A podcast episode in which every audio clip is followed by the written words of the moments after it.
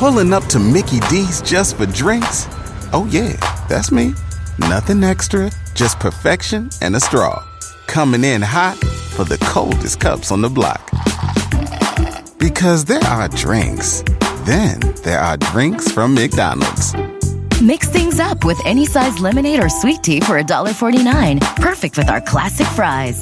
Price and participation may vary, cannot be combined with any other offer. Ba da ba ba ba. In a fast paced world, every day brings new challenges and new opportunities. At Strayer University, we know a thing or two about getting and staying ahead of change. For over 130 years, we've been providing students like you with innovative tools and customized support so you can find your way forward and always keep striving. Visit strayer.edu to learn more. Strayer University is certified to operate in Virginia by SCHEV and has many campuses, including at 2121 15th Street North in Arlington, Virginia. Thank you.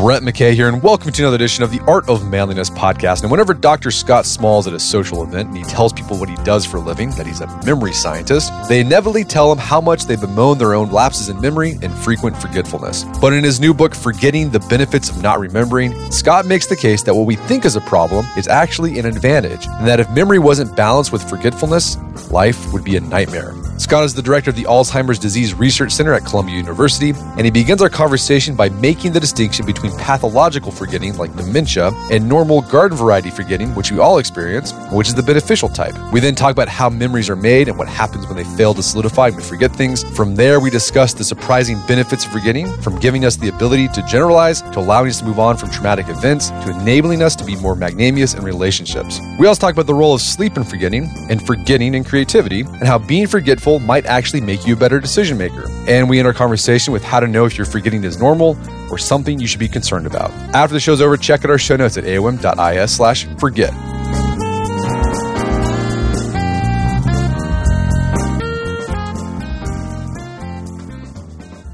All right, Scott Small, welcome to the show. Thank you. Thank you for inviting me. So, you got a new book out called Forgetting the Benefits of Not Remembering. Now, so for most of human history, forgetting has been seen as a problem. We're always trying to remember stuff. And when it comes to conditions like dementia, which you which you treat, you're a, a scientist and neuroscientist who helps dementia patients, people with Alzheimer. It is a problem. Forgetting is a problem. But in this book, you make the case that sometimes forgetting is quite healthy and beneficial. When did neurologists like yourself start to get a hunch that forgetting is actually adaptive in humans and actually not a problem?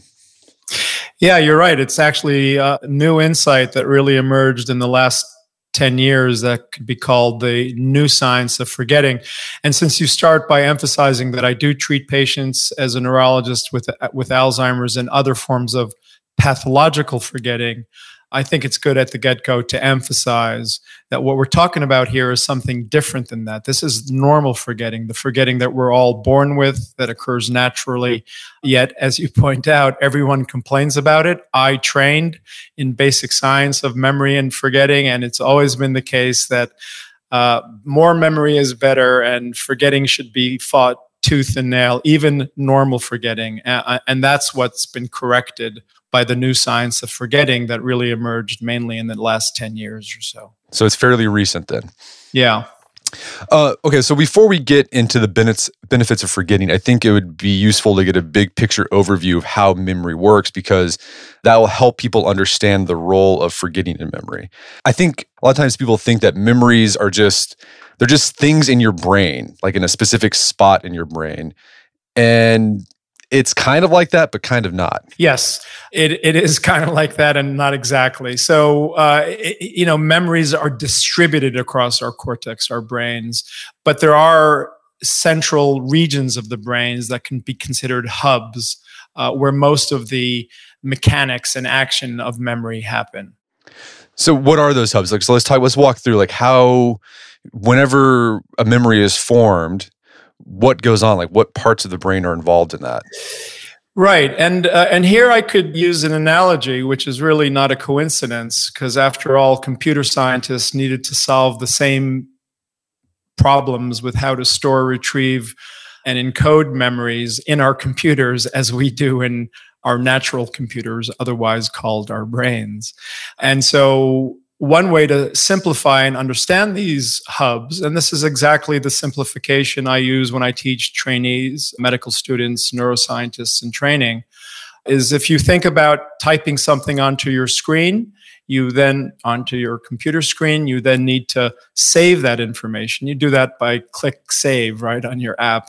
That shifts that information from your short term memory, your screen, to your long term memory, your hard drive. And then if you come back tomorrow and want to edit that document, you need to then click open and retrieve that information.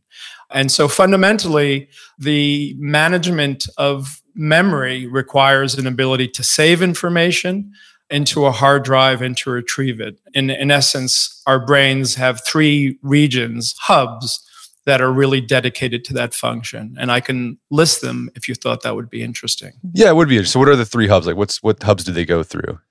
So the save function in our brain is generally localized to a structure that I think many people are starting to hear about. It's called the hippocampus. We have two of them. They're nestled deep in our brains, right deep in our temples, if people want to know spatially where it's located.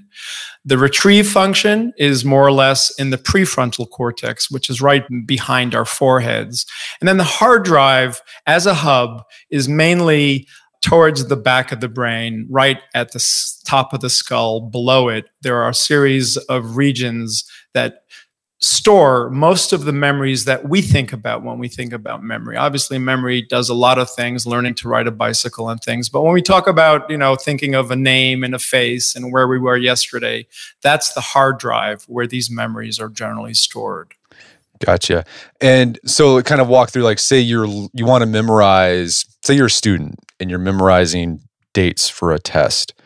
So what's going on there is you, you first you're using your prefrontal cortex Maybe it's in your short term memory.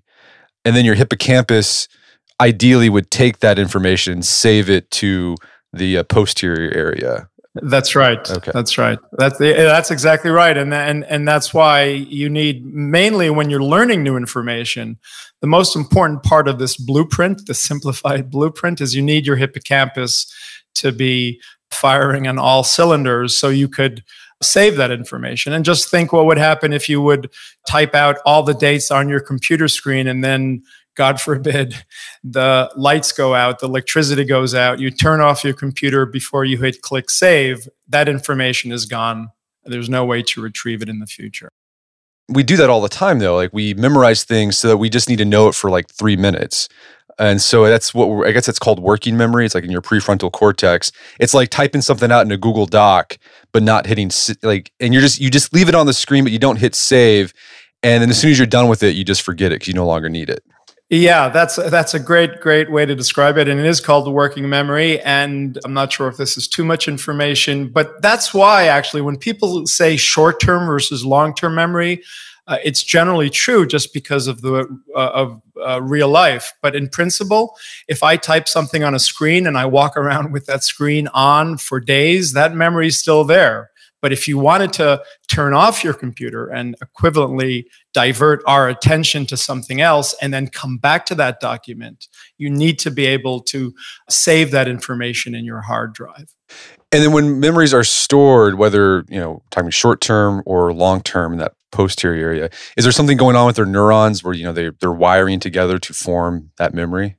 Yeah, and that's a great way to sort of zoom in a little bit deeper. If we just describe the sort of blueprint of a of how a computer shifts information around for memory, ultimately that information is stored in bits, right? And so the brain has its own equivalent of bits of information, and that is the tips of our neurons. And the tips of our neurons basically, neurons communicate with each other. They can communicate more strongly or more weakly. And the way they strengthen connections is by growing their tips, much like a good metaphor is the way trees can grow leaves or grass, blades of grass grow. That's very similar and actually visually similar to what happens when we remember something. The tips of our neurons in the posterior area grow, and therefore the connections have strengthened. Okay. All right. So now we know how memory works. So it goes through this process, starts in the short term memory, with your prefrontal cortex.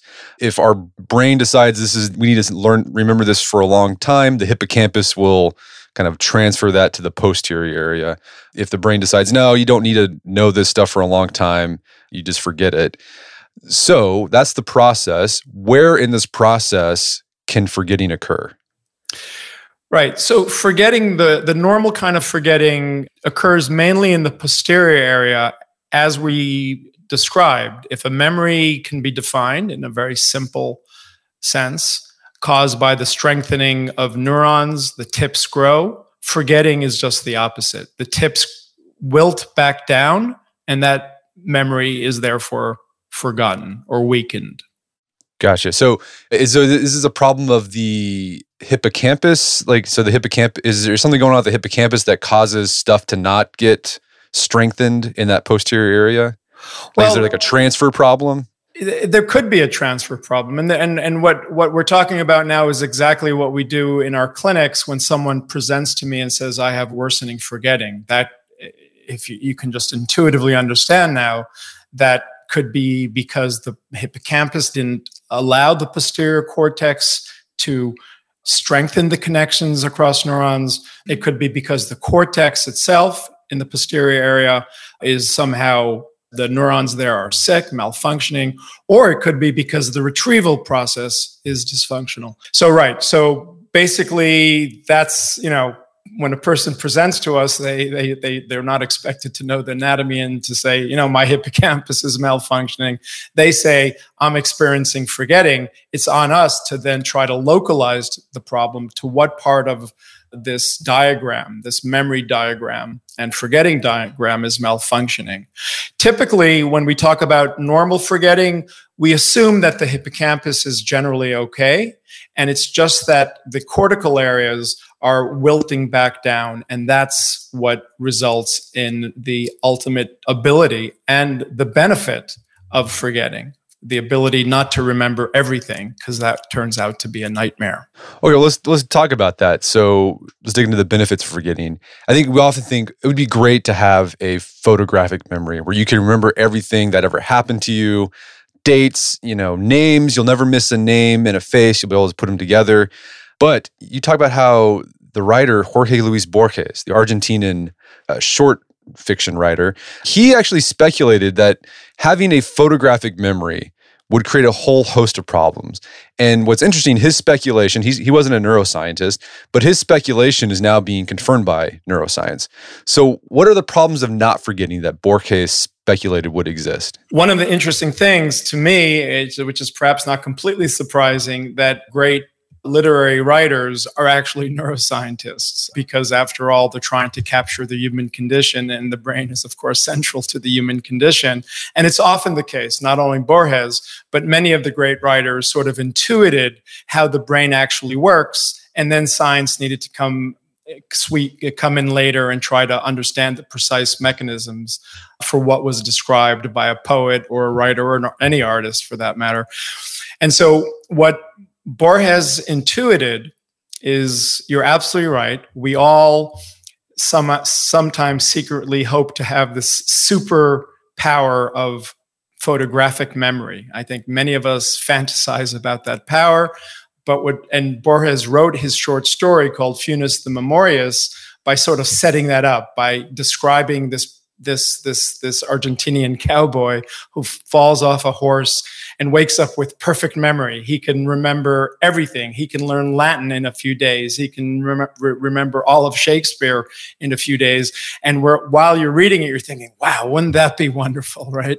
And that's the setup because then he shows that like any superpower there's a hidden curse to that and the curse is as he described is actually something similar that some people with autism experience. And that's the inability to generalize, to abstract. And he says to think is to forget. And so there are some parts of the book that I think are intuitive, emotional forgetting. I think maybe we'll get to that. But when it comes to our cognitive abilities, the ability to generalize information and to sort information is so fundamental to what we do, we don't even realize it. That ability requires forgetting. And I can elaborate on that if you'd like. Yeah, so do so it's sort of if you remember everything in detail, you're you get so focused on the trees that you forget the forest. Basically, is what's going on. Right, and so the trees from the forest is a great analogy. But if you just th- expand on that to our daily lives, right? You saw someone this morning. That person was seen in a particular light, shading. That person might have worn different hats or makeup or facial hair. In the evening, that same person appears very different. Your visual cortex factually sees something very different just on lighting alone, but maybe different uh, attire, uh, glasses or not. And yet your brain says, that's not different. That's the same person. And that is the ability to generalize. And that ability, computer science has taught us requires forgetting. And so, what back to Borges, he he talks about how Funes was confronted, even seeing himself in the mirror in the morning and in the evening, seemed novel and different, and it created such cognitive chaos, such anxiety that he basically banished himself to a dim, quiet bedroom for the rest of his life. Well, and you talk about that. One of the ways that people with you know, varying degrees of autism do to cope with, you know, because they see the trees and not the forest, is that they'll create a routine for themselves so that things are the same. I mean, they don't get, they don't have, what happens uh, to that cowboy won't happen to them. Yes, and that's that's so interesting. First, I'd like to emphasize, Brett, if we're talking about autism, one needs to uh, insert a qualifier. There's sure. a whole debate about autism. Is it biodiversity? Is it a disease? Is it one disorder or many? I, in that chapter, relied on an expert in autism to really make sure that I was getting this right, and I'm certainly sensitive to those views. So, but it is interesting that the that Leo Kanner, who was the, the physician who first coined the phrase autism in the 1950s, writing 10 years after Borges, and I'd love to know if they met because Borges actually traveled through the United States. I doubt it. But Kanner, Leo Kanner's first paper was basically autism is a problem of seeing the whole from the parts. And that is the trees from the forest issue. And so if you think about the inability to if you have no forgetting and everything is novel, right? That could be exciting. And I describe my own experience going to New Year's Eve one night in here in New York, full of cacophony and chaos, and it was exciting. But after a few hours, it became a little bit anxiety provoking. It was nice to come back to my quiet apartment and imagine what life would be if everything was novel, even people you know, even apartments you know. Every little change provokes novelty, which would then result in in an anxious state. And that's one of the reasons why some people with autism like to insist on sameness. We're going to take a quick break for a word from our sponsors. Wedding season is coming up, and if you are preparing for the big day, I know wedding planning can be really intimidating, but finding the perfect suit shouldn't be. Indochino makes it easy to get a fully customizable suit right from your home. Don't just wear any suit on your big day, wear a custom made to measure suit. Suits start at just $499, which is about the same price you'd pay for an off the rack suit at a department store. And they've also got custom made to measure shirts starting at just $89. So I've talked about my Indochino suit on the podcast before. They've been a long time podcast sponsor. It's navy blue. The measuring process was super easy. They got these video guides you follow. You'll need another set of hands to help you out with that. But the really fun part is customizing it. Got to customize how I wanted the lapels on the jacket, the pockets, the lining. I went no pleats on the pants on this suit. A lot of fun. And then in a few weeks, you have a made to measure custom suit sent directly to your door.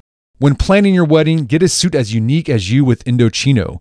Go to Indochino.com and use code manliness to get 10% off any purchase of $399 or more. That's I N D O C H I N O.com, promo code manliness. And now back to the show. All right. So, one first benefit of forgetting, it allows us to generalize, which reduces anxiety about seeing novelty all the time. All right. So, that's one benefit. Another benefit you talk about is uh, with maybe emotional memories. And you use your own experience as a starting off point to talk about this, particularly with uh, PTSD. So you're from Israel, and like all Israeli citizens, you served in the military because you're required to, and you actually took part in a, a pretty heavy, gruesome battle.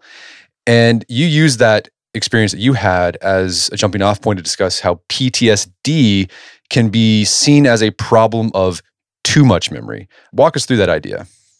Yeah. So until now, we've really been talking about factual memory. So faces and names, those are, that's facts, right? We want to be able to associate a face and a name. But now to get into PTSD and the emotions, we need to then insert a third domain here or another domain, and that's emotions. So imagine walking down in the street and seeing a bully that you've confronted before. You'll not only remember that person's face and name, but it'll also you'll also remember the previous emotionally charged experiences.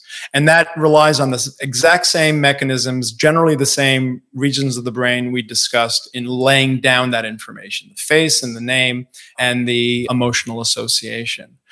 And so that is a part of the forgetting mechanisms and the benefit of forgetting mechanisms that I think people intuitively understand. People know that it's not good to perseverate over emotional memories too much because that could be disabling. And you're right. In that chapter, I start with if we said before that autism could be debated whether it's a disorder or not there's no question that PTSD is a disorder, and there's no question that PTSD is fundamentally a disorder that is characterized by an inability to emotionally forget normally. It's a it's a disorder of too much emotional memories emotional memories that burn too hot. And I use my own experience, and I'll quickly add, if you don't mind, some contextualization that I had some resistance because it was such an intense battle and because I tend not to think about it that much. I didn't want this book to be too much about me. But as I was talking to the PTSD expert at Columbia, who was my guide through that book. He said he knew about my experience. He says, "Well, why don't you write about your experience?" So I, I resisted. I, I I got permission from my military friends, and I did, and basically it allowed me to present the interesting question. We clearly, all of us in that battle clearly were exposed to emotional trauma. There's just no question about it because, as you point out, that particular battle was particularly gruesome and bloody. Uh, and yet, the three of us, I interviewed my friends, really didn't suffer PTSD as defined by the clinicians. And so the question is well, why not? And why did maybe someone else in the same battle experience PTSD? And then that allowed me to not only describe the mechanisms of emotional memory, how that gets, gets laid down in our brains and how we forget emotional memories normally, but also talk about some mechanisms that accelerate emotional forgetting. Well, so was I mean, can you hit briefly on that? Like, why do some people get PTSD and some people don't? Do we have an idea? Yes, and I'm smiling as you can probably hear because I'm a kind of a I'm a what could be described, you know, a hardcore basic scientist. I think of, you know, disorders should be treated with with with the, by focusing on molecules and cells and yet, in this chapter, in discussions with the expert and reviewing the literature, the punchline is that really one of the best ways to accelerate emotional forgetting after a trauma is behavioral, by which I mean engaging in a socially active network right after the trauma. So it turns out the greatest risk factor for why someone will develop PTSD is if they come back from a battle, let's say, and we've we've all seen these scenarios, and they're socially isolated, versus someone who is ensconced by a very active and loving and friendly and social network. That socializing is turns out to be the way to accelerate forgetting and that is linked to some of the basic mechanisms we now understand how that happens. When you talk about in your own experience, you know, after the battle, there was a period where you, you and your unit were just kind of cordoned off from everybody. And you just had this period where you're just with yourself where you could kind of, I guess sounds like you kind of processed what you went through, not directly. It wasn't like you were sitting down in like group therapy, but in your own way, you're able to process what happened to you during the battle.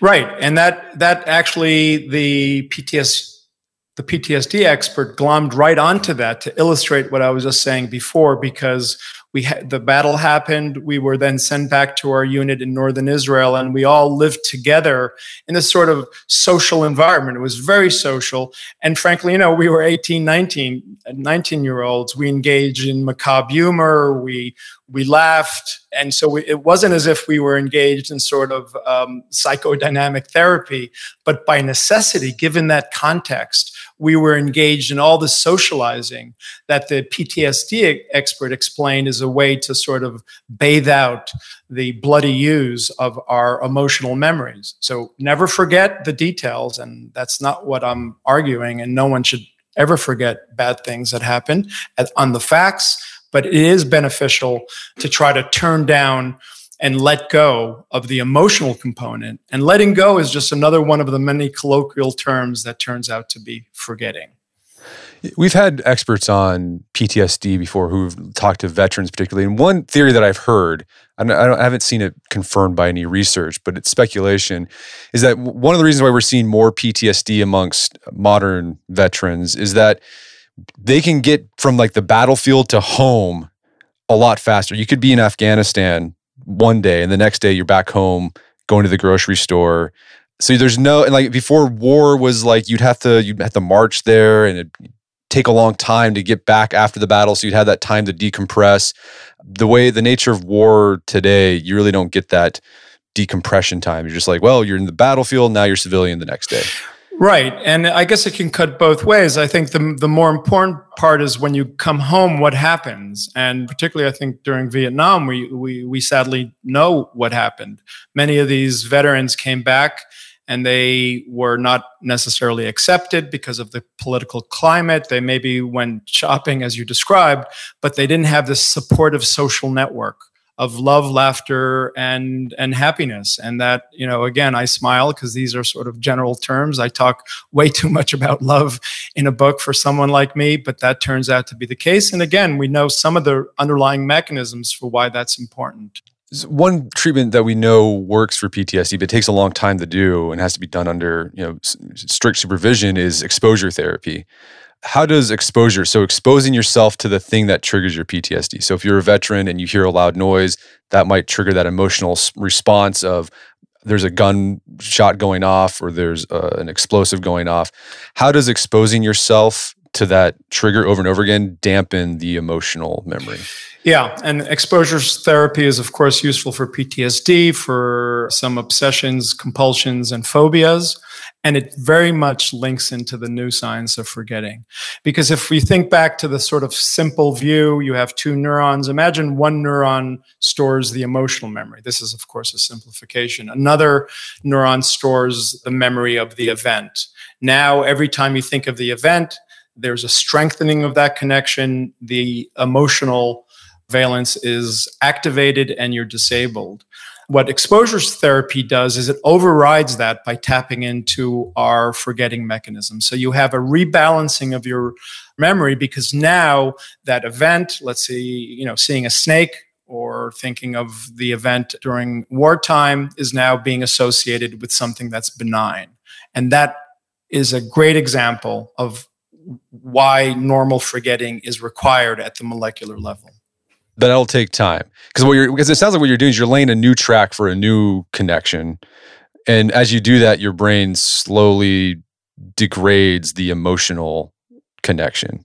That's right because that emotional that that connection is no longer being strengthened and you have the wilting back down of the original connection. That wilting is exactly the forgetting mechanisms we're talking about well, let's take this over to human relations. So there's been philosophers. The one that comes to mind is Nietzsche, who praised the virtues of forgetting for human relations because it's what allows you to be magnanimous. It allows you to let resentments go. Have you come across any research that suggests forgetting personal hurts can help us live flourishing lives? Yes, and uh, I actually thank you for for quoting Nietzsche. I, I love the guy.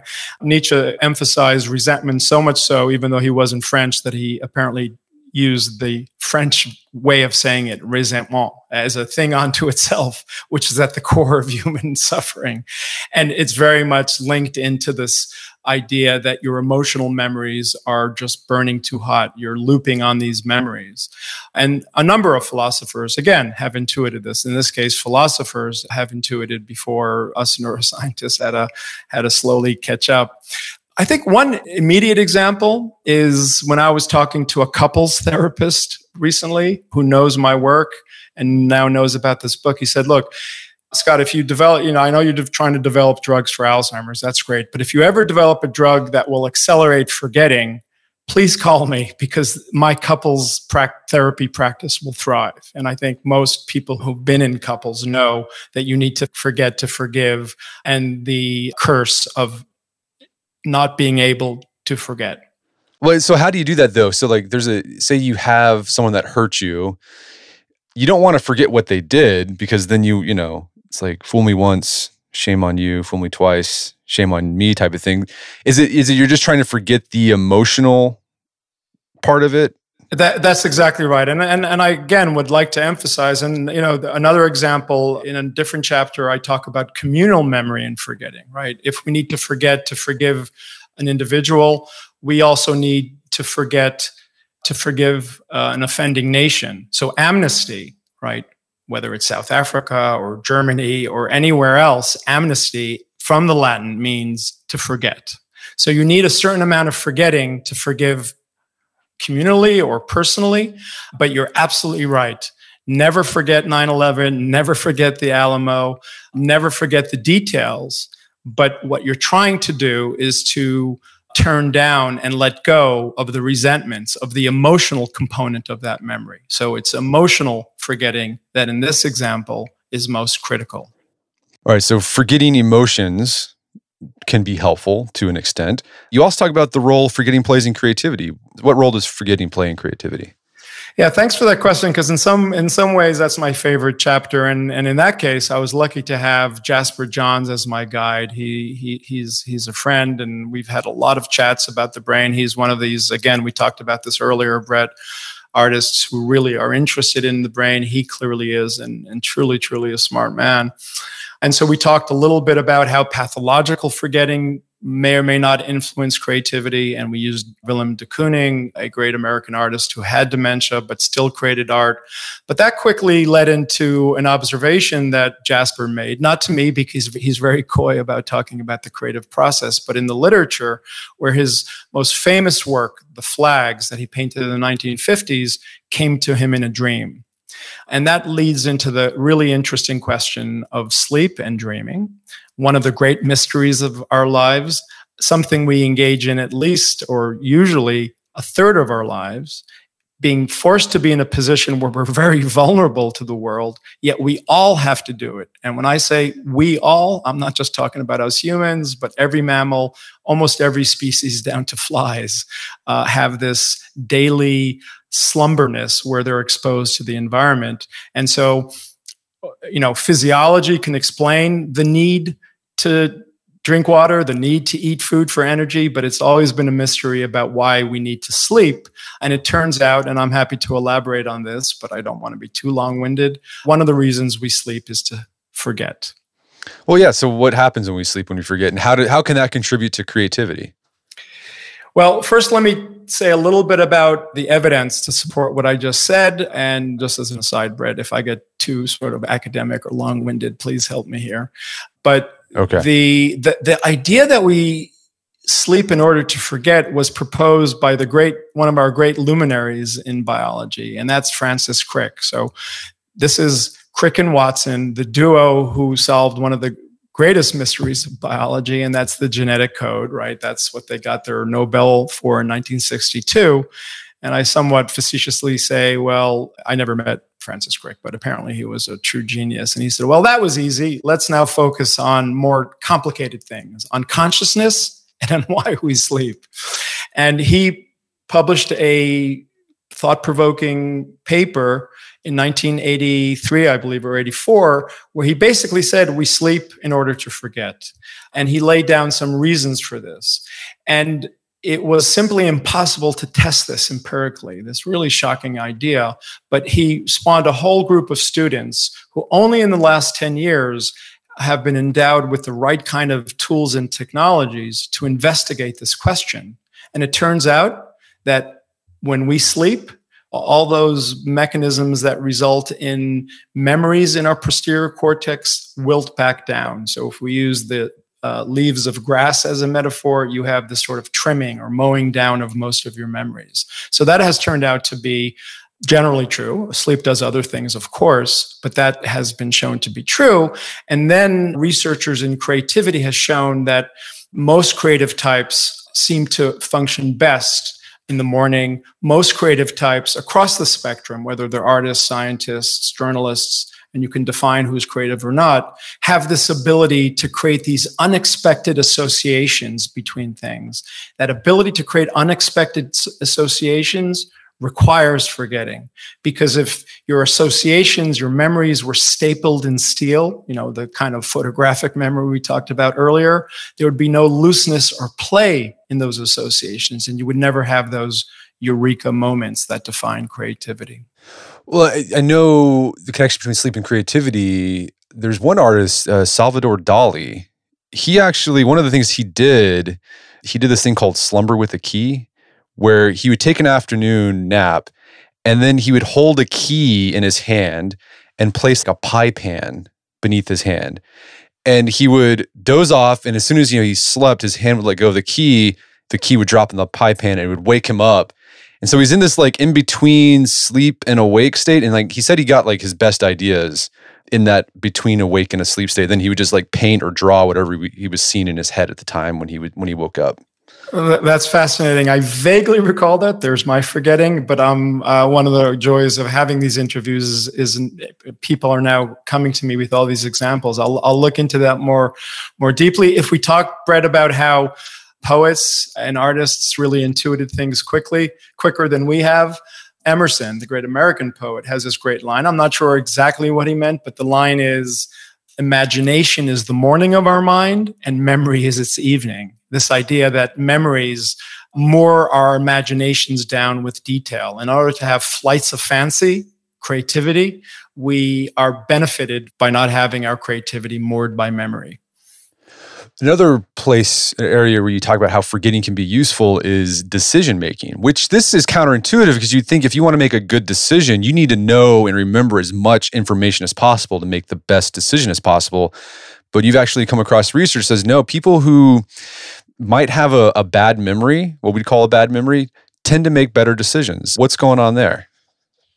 Right. And, and in that case, again, I was uh, lucky to have Danny Kahneman, who's the Nobel Prize winner for decision making, as my guide. And, and it actually there was a lot of discussion over this. And in that case, one really needs to go back to the diagrams or the basic anatomy of memory we were talking about earlier.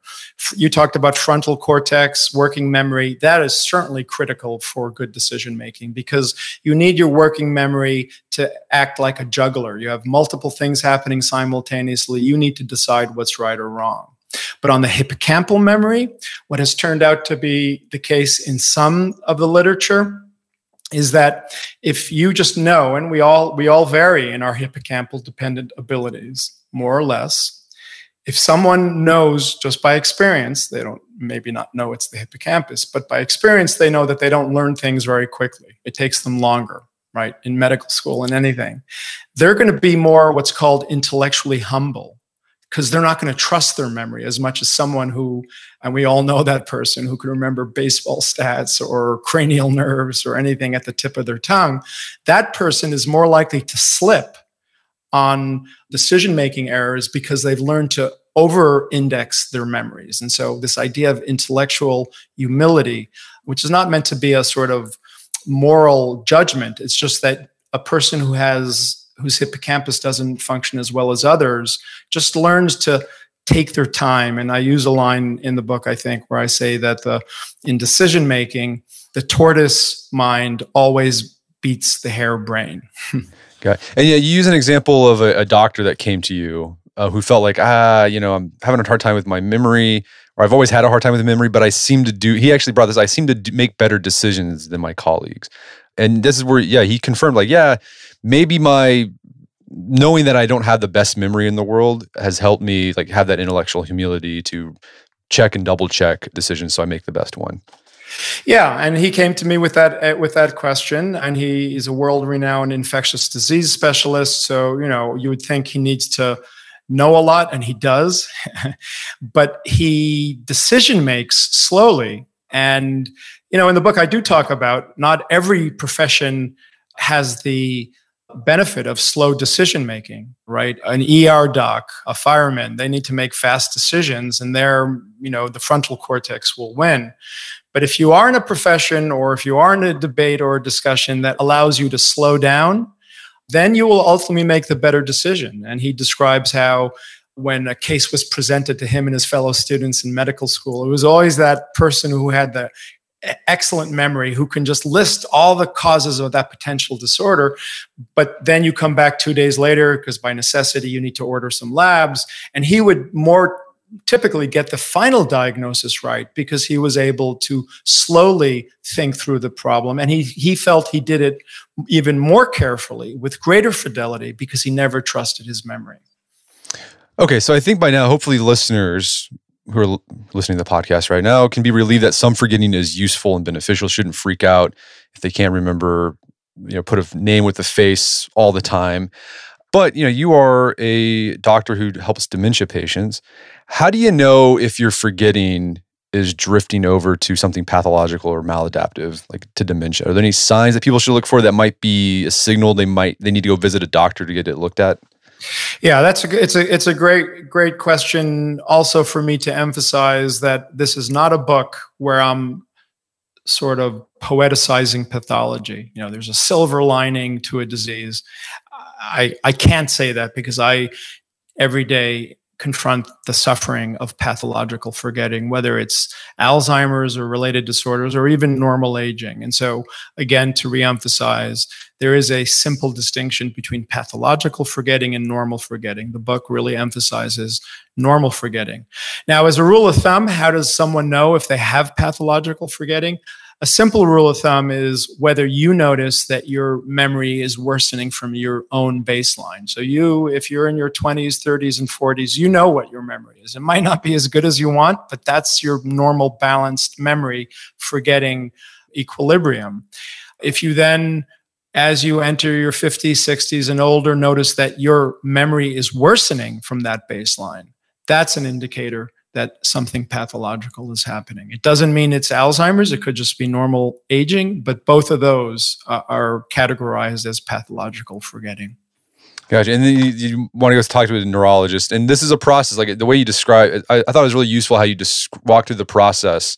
It's not like someone just goes in once and then, like, yeah, you have Alzheimer's. It's, well, we got to take a look at this over extended period of time, and then we can confirm whether it's Alzheimer's or not. Right. Although one day soon, you know, if you worry that you have diabetes, you can get a blood test. Now, the blood test will be very informative, but it's usually the case. You know, this is not me defending a physician's livelihood. The, this idea of a robo doctor uh, is might happen, but it's not quite there. You need a test. A test tells you something. You need a doctor usually to put it into context. With Alzheimer's, we're not quite there yet, Brett, but actually, it, there's a, a lot of exciting development in our ability to, to very soon, if not even now, use some fluids, whether it's spinal fluid or even blood, to help a doctor know whether someone has Alzheimer's versus normal aging, for example. But even then, it's going to be very important for a doctor to really sort of localize the problem in trying to sort through the different causes of pathological forgetting. Well, Scott, this has been a great conversation. Is there some place people can go to learn more about the book and your work? Well, my work, again, to emphasize, is primarily on Alzheimer's and aging. I direct the Alzheimer's Center at Columbia. We have a website. I'm easily found on the internet. I respond to all emails, at least I try to. So please reach out to me. I'd like to emphasize, Brett, if you don't mind, that a lot of the research that I focus on in this book was done by my colleagues. I don't really work necessarily on normal forgetting. And in the book, I do have an index where I cite some of the most important papers. Fantastic. Well, Scott Small, thanks for your time. It's been a pleasure. Thank you. Great questions. My guest today was Scott Small. He's the author of the book Forgetting. It's available on Amazon.com and bookstores everywhere. Make sure to check out our show notes at aom.is slash forget, where you can find links to resources where you can delve deeper into this topic.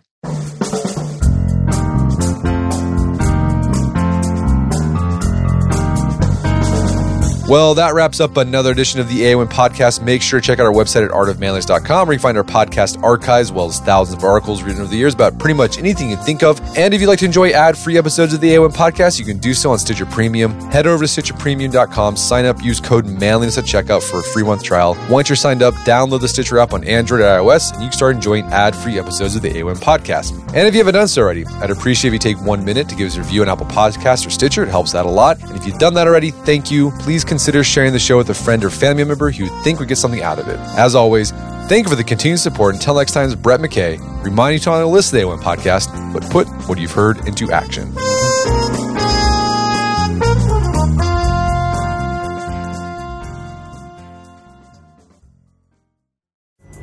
Pulling up to Mickey D's just for drinks? Oh, yeah, that's me. Nothing extra, just perfection and a straw. Coming in hot for the coldest cups on the block. Because there are drinks, then there are drinks from McDonald's. Mix things up with any size lemonade or sweet tea for $1.49. Perfect with our classic fries. Price and participation may vary, cannot be combined with any other offer. Ba da ba ba ba.